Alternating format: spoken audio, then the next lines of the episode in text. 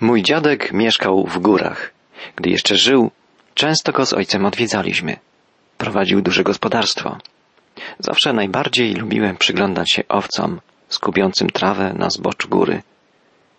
Wydawało mi się, że są one z wszystkich zwierząt hodowanych przez dziadka najbardziej spokojne i posłuszne, że między nimi a dziadkiem, ich pasterzem i właścicielem istnieje jakaś szczególna więź. Dziadek czytał regularnie Biblię. Robił sobie notatki w zeszycie. Prawie za każdym razem, gdy go odwiedzaliśmy, dzielił się swoimi spostrzeżeniami z lektury Pisma Świętego. Mimo, że miał wiele roboty do wykonania każdego dnia, zawsze był pełen pokoju i pogody ducha. Pamiętam, że gdy po raz pierwszy czytałem historię o dobrym pasterzu opowiedzianą przez Jezusa, pomyślałem o dziadku. Pomyślałem, trochę mu zazdroszcząc, że on na pewno doskonale rozumie słowa Jezusa o owcach i pasterzu, bo sam może doświadczać ich prawdziwości i w sensie dosłownym, i w sensie duchowym. Mój dziadek odszedł do domu dobrego pasterza w pokoju, w ciszy. Gdy siedział za stołem, robiąc notatki w swoim zeszycie, Pan skinął swoją laską pasterską i zabrał go do siebie. Dzisiaj my spróbujmy wczytać się w słowa Jezusa, który mówi: Ja jestem dobrym pasterzem. Apostoł Jan, uczeń Jezusa, zapamiętał te słowa swego Pana i zapisał je w dziesiątym rozdziale swej Ewangelii. Przeczytajmy dwa pierwsze wiersze dziesiątego rozdziału Ewangelii Jana. Zapewniam was, kto nie wchodzi do owczarni przez bramę, lecz inną drogą, ten jest złodziejem i zbójcem. Pasterz zaś wchodzi przez bramę, mówi Jezus. Starożytne owczarnie zachowały się do dziś w wielu miejscach Palestyny. Były to duże, publiczne owczarnie, do których owce prowadzili na nocleg wszyscy pasterze z danej okolicy. Każdy pasterz wieczorem wprowadzał do owczarni swoje owce i przekazywał je pod opiekę odźwiernemu. Pasterze nocowali w swoich domach. Rankiem wszyscy przychodzili pod bramę owczarni i, ukazawszy się odźwiernemu, wyprowadzali swoje owce na pastwiska. Owczarnia jest obrazem Izraela. Jezus mówi, że wchodzi do owczarni przez bramę i że każdy, kto wdziera się tam inną drogą, jest złodziejem i rozbójnikiem. Jezus wchodzi do owczarni przez bramę, to znaczy przybywa jako Mesjasz zapowiadany przez proroków, wypełniając wszystkie ich proroctwa. Pochodzi z linii Dawida, jak zapowiadał wielokrotnie Stary Testament, rodzi się w Betlejem, wypełniając proroctwo Micheasza, rodzi się z dziewicy, jak zapowiadał prorok Izajasz. Jezus jest też nazwany różdżką z pnia Jessego, jak prorokował Izajasz. Jesse, ojciec Dawida, był pasterzem w Betlejem. Jego syn został namaszczony na króla Izraela i to od Dawida dopiero rozpoczyna swój bieg linia rodu królewskiego. Niezwykle interesujące jest to, że królewska linia Dawida podupadła tak bardzo, że w czasie, gdy narodził się Jezus, potomkowie Dawida nie byli królami, ale na powrót ubogimi wieśniakami. Hodowali owce, uprawiali rzemiosło, byli ludźmi ubogimi. Jezus uczył się ciesielki od swego ojca Józefa. Jezus był potomkiem Jessego, różdżką odrosłą z jego pnia, różdżką królewską, podobnie jak cielesny syn Jessego Dawid. Jakże dokładnie wypełniło się proroctwo. Jezus jest Mesjaszem i wchodzi do owczarni przez bramę. Wszyscy inni, podający się za Mesjaszy, są oszustami i złodziejami. Pamiętamy, że człowiek niewidomy od urodzenia, uzdrowiony przez Jezusa, rozpoznał w nim Mesjasza i za to został wypędzony przez faryzeuszów ze świątyni. Faryzeusze zapytali potem Jezusa, czy ty uważasz nas za ślepych? Tak zakończył się poprzedni, dziewiąty rozdział Ewangelii Jana. A teraz, w dziesiątym rozdziale czytamy, jak Jezus odpowiada na pytania faryzeuszów. Tak, są ślepi, bo nie dostrzegają, że stoi przed nimi Mesjasz. Jezus jest Mesjaszem Izraela. Izrael jest owczarnią. Jezus jest dobrym pasterzem. Dozorca mu otwiera, czytamy dalej, a owce słuchają jego głosu. Pasterz woła swe owce po imieniu i wyprowadza je. Postać odźwiernego to postać Ducha Świętego. Duch Święty otwiera duchowe uszy owiec idących za Jezusem. Dzięki jego działaniu owce są zdolne do rozpoznania głosu swego pasterza i idą za nim. Przywódcy religijni, o których mówił poprzedni rozdział, są ślepi i głusi. Nie dostrzegają Mesjasza, nie słyszą jego głosu. Ale dobry pasterz wzywa swoje owce po imieniu i prowadzi je. Niewidomy od urodzenia usłyszał jego głos, dostrzegł w nim Mesjasza i oddał mu pokłon. Szymon usłyszał wezwanie Jezusa, poszedł za nim i został Piotrem, czyli skałą. Za dobrym pasterzem poszli też Jakub, Jan, Natanael, Filip. On wzywa swoje owce po imieniu. Biblia mówi, że jeśli powierzyliśmy się Jezusowi, nasze imiona są zapisane w Księdze Życia. Gdy Jezus przyjdzie, żeby pochwycić swój Kościół, swoje stado, czyli wszystkich, którzy Mu zaufali i poszli za Nim, wezwie wszystkich po imieniu. Księga Apokalipsy zapowiada, że Pan da wtedy wszystkim zbawionym nowe imiona. Dobry pasterz zna swoje owce po imieniu i wyprowadza je. Gdy wypuści całe stado, idzie przodem, a owce za nim, ponieważ znają jego głos. W pobliżu Betlejem znajduje się owczarnia, która wciąż pełni swoją funkcję użytkową. Pasterze przyprowadzają tam owce, idą spać do swoich domów. W nocy nad ich bezpieczeństwem czuwa odźwierny. Kiedy rankiem pasterze przybywają pod bramę, ich owce są w owczarni zbite w jedno duże stado. Nie ma tam żadnych przegród. Owce nie są oznakowane, a jednak nie ma żadnych kłopotów z ich rozdzieleniem. Na głos pasterza ruszają za nim tylko jego owce. Owce idą za nim, bo znają jego głos. Jezus wzywa swoje owce po imieniu, również i dzisiaj. Duch Święty, tak jak odźwierny bramę, otwiera duchowe oczy i uszy ludzi, którzy dzięki temu rozpoznają głos Chrystusa. Jezus staje na czele swoich owiec i prowadzi je przez życie. Owce idą za nim, gdy słuchają Jego głosu. Za obcym nie pójdą, będą od Niego uciekać, bo nie znają Jego głosu. Zdarza się, że ktoś z ludzi kroczących za Jezusem zostaje zwiedziony przez fałszywy głos, przez fałszywego nauczyciela, ale to może zdarzyć się tylko na krótką metę. Ten, kto zna głos Jezusa, zorientuje się, że ktoś obcy wprowadził go w błąd i pójdzie za prawdziwym głosem swego dobrego pasterza. Ktoś, kto zrozumie i pokocha słowa Jezusa zapisane w Biblii, będzie postępował według prawdy Jego nauki. Tak dzieje się ciągle i ciągle na nowo i dzisiaj. Duchowni, kaznodzieje, misjonarze, ewangeliści, którzy zwiastują wiernie Boże Słowo, przekonują się o tym na co dzień. Gdziekolwiek pojawiają się ludzie, którzy otwierają się na głos Jezusa, możemy być pewni, że to Jego owce. Taką przenośnią posłużył się Jezus, ale oni nie zrozumieli tego, co chciał im powiedzieć. Dlatego Jezus mówił dalej. Wiedzcie o tym, że to ja jestem bramą dla owiec. Wszyscy, którzy przyszli przede mną, to złodzieje i zbóje, ale owce nie były im posłuszne. Jezus, by wyjaśnić słuchającym go przywódcom żydowskim sens alegorii o dobrym pasterzu, używa następnej przenośni. Jezus mówił już o bramie owczarni, ale teraz dodaje, że On sam jest bramą dla owiec. Jezus jest bramą dla tych Izraelitów, którzy chcą wyjść z krępujących ich więzów, jest bramą dla wszystkich grzeszników, którzy chcą dostąpić zbawienia. Jest zarówno Zbawicielem, jak i drogą wiodącą ku zbawieniu. jest to coś podobnego jak w symbolice starotestamentowej.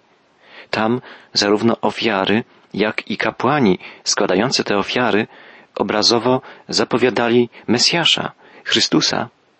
Jezus jest wszystkim we wszystkim.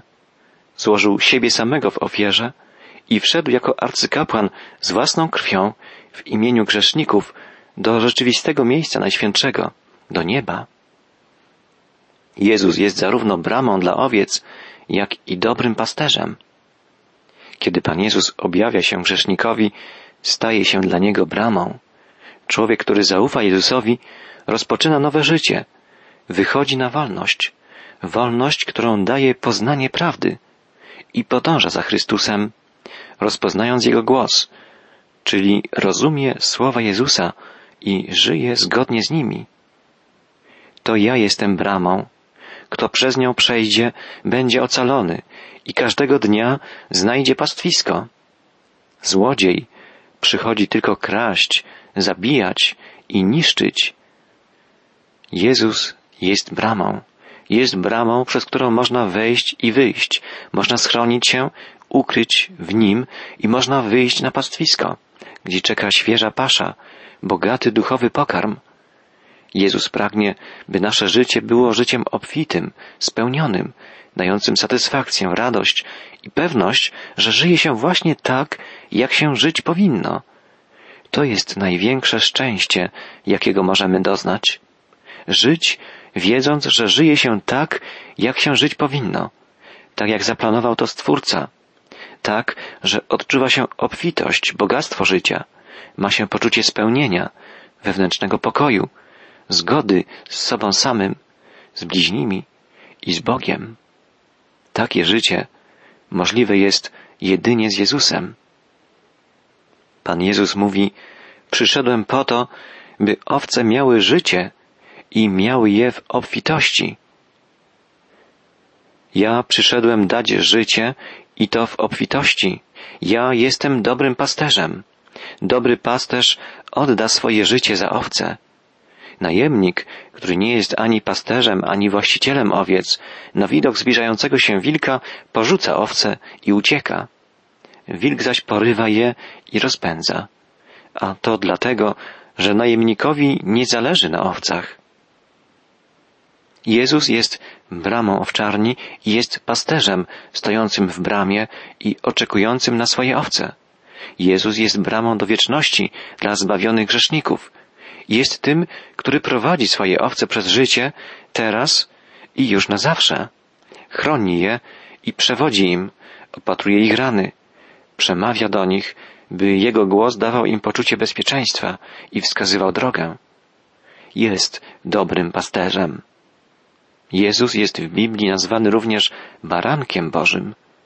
Jak to możliwe, że Jezus jest nazwany Bożym barankiem i jednocześnie dobrym pasterzem? Sprawia to wrażenie nadużycia alegorii w rysowaniu postaci Jezusa. Ale tak nie jest. Wręcz przeciwnie. W ten sposób wyrażona jest jedna z najwspanialszych prawd biblijnych. Jezus jest Bożym barankiem, który wziął na siebie grzech całego świata. Stąpił na ziemię, żeby stać się jednym z nas, by stać się jedną z owiec, by stać się barankiem. To, że Jezus stał się Bożym barankiem, podkreśla fakt Jego człowieczeństwa. To, że jest dobrym pasterzem, wskazuje na Jego bóstwo. Tylko Jezus Chrystus jest w stanie nas zbawić. Jedynie On, doskonały człowiek i prawdziwy, święty Bóg. Najemnicy nie troszczą się o stado tak, jak to jest potrzebne. Założyciele różnych religii nie uczynili dla swoich naśladowców tak wiele jak dobry pasterz. Przywódcy różnych współczesnych sekt często uzyskują korzyści materialne ze swojej pozycji, żerują na naiwności członków swoich sekt, żyją ich kosztem. Dobry pasterz daje za owce swoje życie i ochrania stado przed wszelką szkodą, przed wszelkim złem. Ja jestem dobrym pasterzem, znam swoje owce i one mnie znają. Tak samo jak ojciec zna mnie, a ja ojca, i oddaję życie za owce. To opis wspaniałej więzi pasterza z jego stadem. On zna swoje owce, a owce znają jego. Znać dobrego pasterza, to znaczy kochać go. Jezus już po raz trzeci mówi, że jego owce znają go. Znać Jezusa to coś najistotniejszego, coś decydującego. Wszystko inne w porównaniu z tym ma drugorzędne znaczenie. Powinniśmy o tym pamiętać, gdy widzimy, że występują pomiędzy kościołami lub mniejszymi grupami wyznaniowymi różnice w sprawach drugorzędnych. Nie powinny się one stać powodem do sporów i podziałów.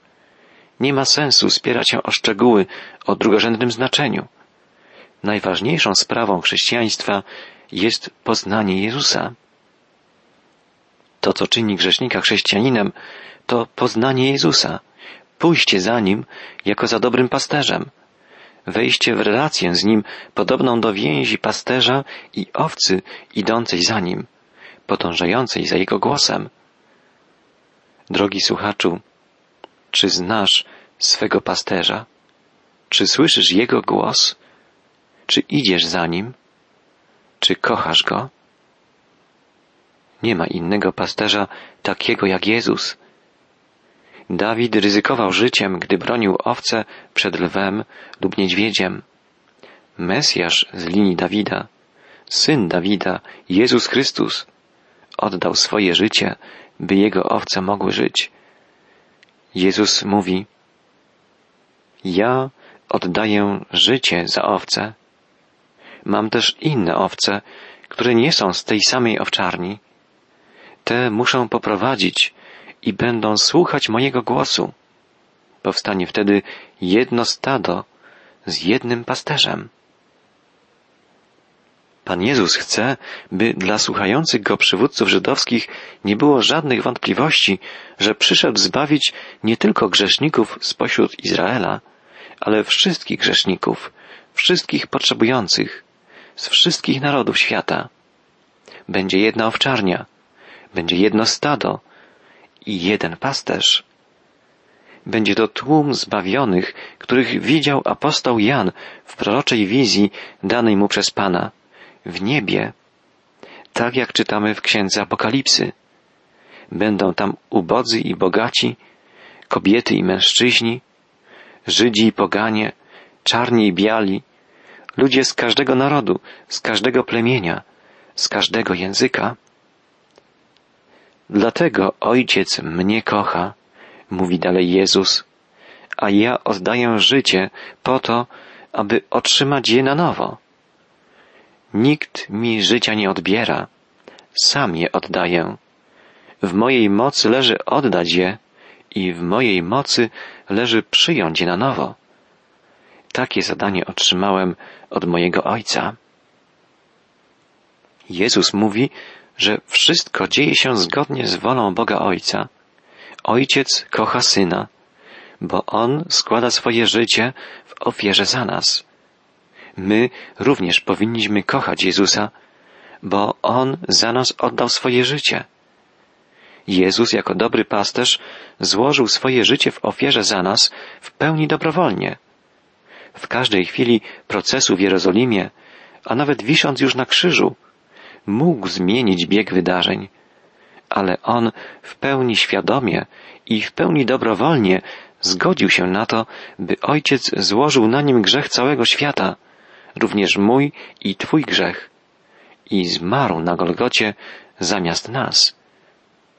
Nikt z ludzi, ani spośród Rzymian, ani spośród Żydów, nie miał mocy, żeby odebrać Jezusowi życie. On złożył swoje życie w ofierze z własnej woli, żeby ratować nas przed karą za grzech. On też powstał z martwych, byśmy i my mogli żyć wraz z Nim wiecznie. Nikt mi życia nie odbiera, sam je oddaję. W mojej mocy leży oddać je i w mojej mocy leży przyjąć je na nowo. Takie zadanie otrzymałem od mojego Ojca. Słowa te znów wywołały spór wśród Żydów. Wielu z nich mówiło, opanował go demon, On bredzi. Dlaczego go słuchacie? Inni zaś twierdzili, człowiek opanowany przez demona nie może mówić takich rzeczy. Czy demon może przywracać wzrok niewidomym? Wśród Żydów znaleźli się tacy, którzy mówili, on przecież otworzył oczy niewidomemu od urodzenia. On nie może być opętany, skoro czyni dobro. Ale większość z nich była nadal ślepa i głucha. Większość z nich nie dostrzegła w Jezusie Zbawiciela i nie chciała Go słuchać. Podobnie jest i dzisiaj. Tylko niewielu rozpoznaje w Jezusie swego Zbawiciela. Niewielu tak naprawdę idzie za Jego głosem. Zawsze będzie powstawał wśród ludzi słuchających dobrej nowiny o Jezusie podział.